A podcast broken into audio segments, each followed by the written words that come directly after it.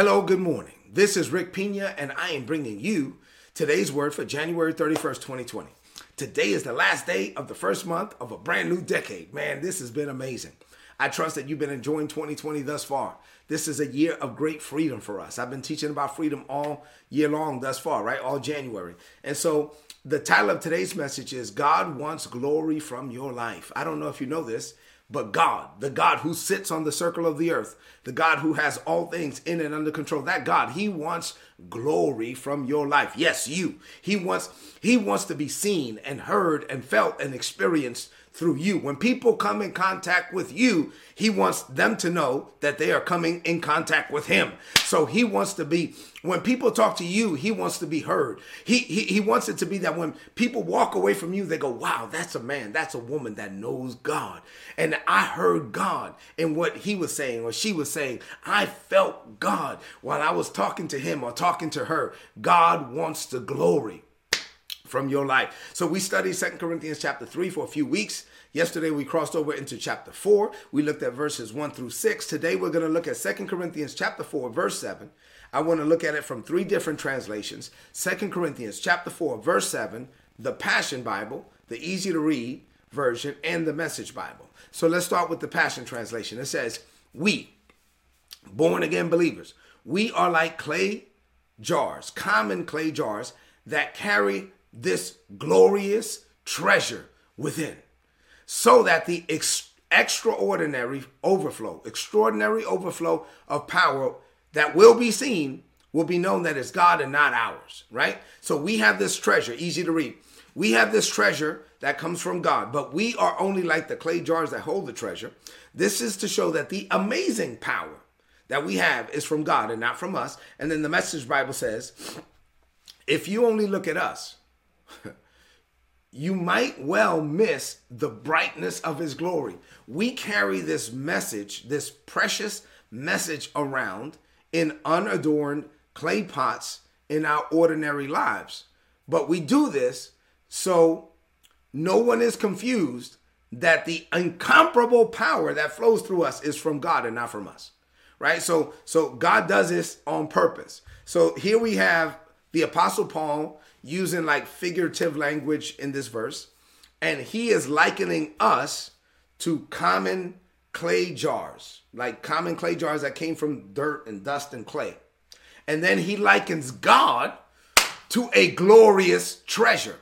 In chapter three, the Apostle Paul made it clear that there's this glory that emanates from God. And when you spend time with God, then you will emanate that same glory. And we have a glory, unlike the glory that was on Moses' face, we have a glory that will never run out, that will never fade away. And we have a covenant that will never end, right? So now in chapter four, he's like, well, this amazing glory, this, this treasure, this power has been deposited on the inside of us in the person of the Holy Spirit. So now here we are. We are like these clay jars, like from the earth, and God is this amazing treasure full of all glory that came from heaven, and this glory has been deposited inside of us in clay jars. And Paul gives us the answer. Why would God do this? He says, well, right here in the same verse, he says, God did, did this so that when God releases his amazing power, this overflow of extraordinary ability that flows through us, so that everyone will know that the power, the ability, the glory came from God and not from us, so that we would not take credit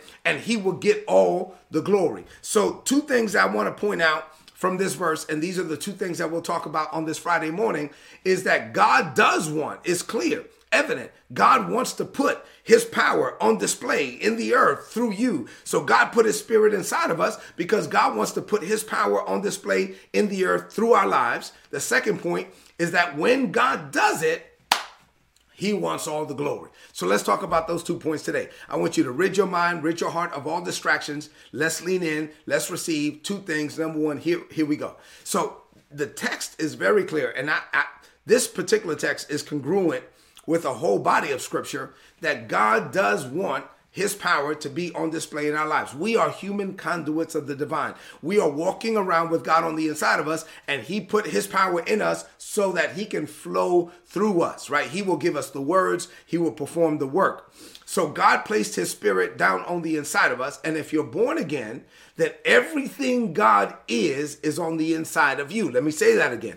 Everything God is, is on the inside of you. And God did not take up residence inside of you to be dormant. Think about that. I mean, the God who spoke to darkness and created light, who spoke to chaos and created order, that same God did not take up residence inside of you to be dormant. No, he took up residence inside of you to be seen and to be heard and to be felt and to be experienced through you. So you are walking around with God on the inside of you. Realizing that is the first step, but the ultimate goal is to let him out. You, you have to live your life with this mentality. From now on in twenty twenty, I'm going to let God out. I'm going to allow God to be seen and heard and experienced. How do you do that, Rick? Well, you have to die. You die to sin. You die to sin. Self. You die to selfishness, and as you decrease, he will increase through you. As you get out of the way, he will be seen. He will give you the words. He will perform the work, and you will live a life that far exceeds your wildest dreams, your wildest imaginations when you yield to him and you allow him to live through you. Say amen to that. Now, let me just say this as I close out this first point. Wouldn't it be a shame? I mean, think about this for a minute. Let's say you gave your life to Christ. I gave my life to Christ at twenty-three. Okay, so let's say you gave your life to Christ in your twenties, or maybe even as a teenager, or maybe even when you were eight years old. And let's say you lived to eighty or ninety. Wouldn't it be a shame to get to heaven only to realize that you walked around the earth with God on the inside of you for decades and you didn't do anything with him? Wouldn't it be a shame that you lived your life saying, I'm going to heaven, that you lived your life for decades focused on leaving the earth and going to heaven, only to get to heaven to find out that you were supposed to spend those decades bringing heaven to the earth? Your focus once you're born again, listen, once you're saved, you're born again, you're going to heaven. So that's not your focus anymore. Your focus is not dying and leaving the earth and going to heaven. Your someday. No, your focus is bringing heaven to the earth every day. That's why God gave you his spirit, so that heaven can be on display in, with, and through your life. This is how we're supposed to live. Number two, when God uses you in a way that far exceeds your power, your ability, your strength, let's be very clear about something. He wants all the glory. In Exodus thirty-four and fourteen, the Bible says that our God is a jealous God. I know that's old covenant, but he's still a, a jealous God. Let me tell you, he wants all the glory. Not only does he not want you to give the glory to some foreign God or some, you know, little g God, but he also doesn't want his glory to go to any man, or watch this, he doesn't want his glory to even go to yourself. So God will do things in a way. God will wait till a situation gets so bad to where when he does it, you can't confuse it. Like you, ha- you have to know that that was God. That wasn't the doctor. That was God. That wasn't the lawyer. That was God. That wasn't the judge. That was God. That wasn't my auntie or my cousin. No, no, no. That was God. God will do it in a way that you don't give his glory to any man. But the problem comes a lot of times, not with somebody else. It, the, the problem comes with us, where, where sometimes God does things through us, and it's clearly God in us, but we take the glory. Don't ever, listen, do not take God's glory. Don't take credit for something that you know you could not do without God. Be quick to give God the glory. Develop a habit of, of giving God the glory for all things. Develop a language, a habit of saying, to God be the glory. Because if you do this, God will continue to elevate you. He will give you more influence. He, he will give you greater positions of power. Why? So that you can give him the glory on a greater level. I'm a witness of this. So for I've been walking with God for twenty-five years now. And for twenty-five years, God has continued to elevate me, increase me, give me more influence in this world. Why? Because whenever he gives me that opportunity, and whenever people showed up at a promotion ceremony, or an acknowledgement ceremony, or an award ceremony, or whatever, and people show up and they go, hey, and my name is on the program, and you know, and, and everything is about me, and all these people show up and the spotlights are on me, in that moment, I have always been quick to deflect the glory right back to God. To God be the glory. Listen, I am not a self-made man. I am a God-made man. And let me tell you something. If you live your life like that and you give God the glory in every opportunity, he elevates you, you give him the glory. He elevates you, you give him the glory. He elevates you, you give him the glory. If you continue to give him, give God the glory, he'll continue to elevate you. He will promote you, give you acceleration, uh, increase, advancement in every area of your life. Why? Because the greater he e- exalts you in the earth, you got to be able to say this with an honest heart. Father, glorify me so that I may glorify thee. And, and, and, and as long as you're giving him the glory, he will give you greater influence in this world. Why? So that you can give him the glory on a greater level. I like to say it this way. He gets the glory, I get the benefits. And so, so now, and, and that arrangement is just fine with me. So he gets the glory, I get the benefits. I'm like, man, I'm already living a life that far exceeds my wildest dreams. And I'm just getting started. Glory to God. And so listen, you, this is how we're supposed to live. You got to give God the glory. You, you are on this planet to glorify God. Say amen to that. Let's close this message out with a declaration of faith. I want you to prophesy over your own life as we close out the week strong, head into the weekend strong. Lift up your voice and say this. Say, Father, I thank you for putting your spirit down inside of me. I am a mere clay jar. You are an amazing treasure. I have this treasure inside of me.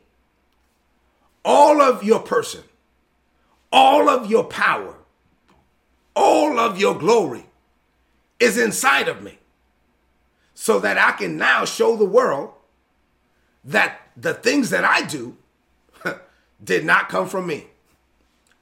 They came from you. I live my life to glorify your name. You get the glory. I get the benefits. And that arrangement is just fine with me. The more you elevate me and the more influence you give me in this world, the more I get to glorify your name, the more impact I will have for Jesus. So I never take the credit for what you do through me, because my life is all about you. I declare this by faith. In Jesus' name, amen. This is today's word. Please apply it and prosper. If you're not getting these messages, go to todays word dot org, click on the subscribe button. You're going to get all my notes in your email inbox every day for free. So listen, head into this day, head into this weekend determined to give God the glory, determined that you are going to glorify the Lord with your life and with your living. I'm actually going to do something I don't normally do. Right? So if you're in the Northern Virginia area, because God put a word in my spirit for Sunday that I, I just, I, I, I know is going to have great impact. So if you're in the Northern Virginia area, I'm preaching Sunday at Victory Christian Ministries International, Virginia, uh, at one four zero one five Minnieville Road in Woodbridge, Virginia, ten a.m. So if you're in the Northern Virginia area, come out, come out to V C M I, Virginia. I know you are going to be blessed. Head into this weekend, looking up and not down, uh, with your heart open to glorify God in all things. He will give you the words. He will perform the work. Do me a favor. Please share this message right now on your social media, on your timeline with your friends. I love you. God loves you more. I'll see you on Monday. God bless you.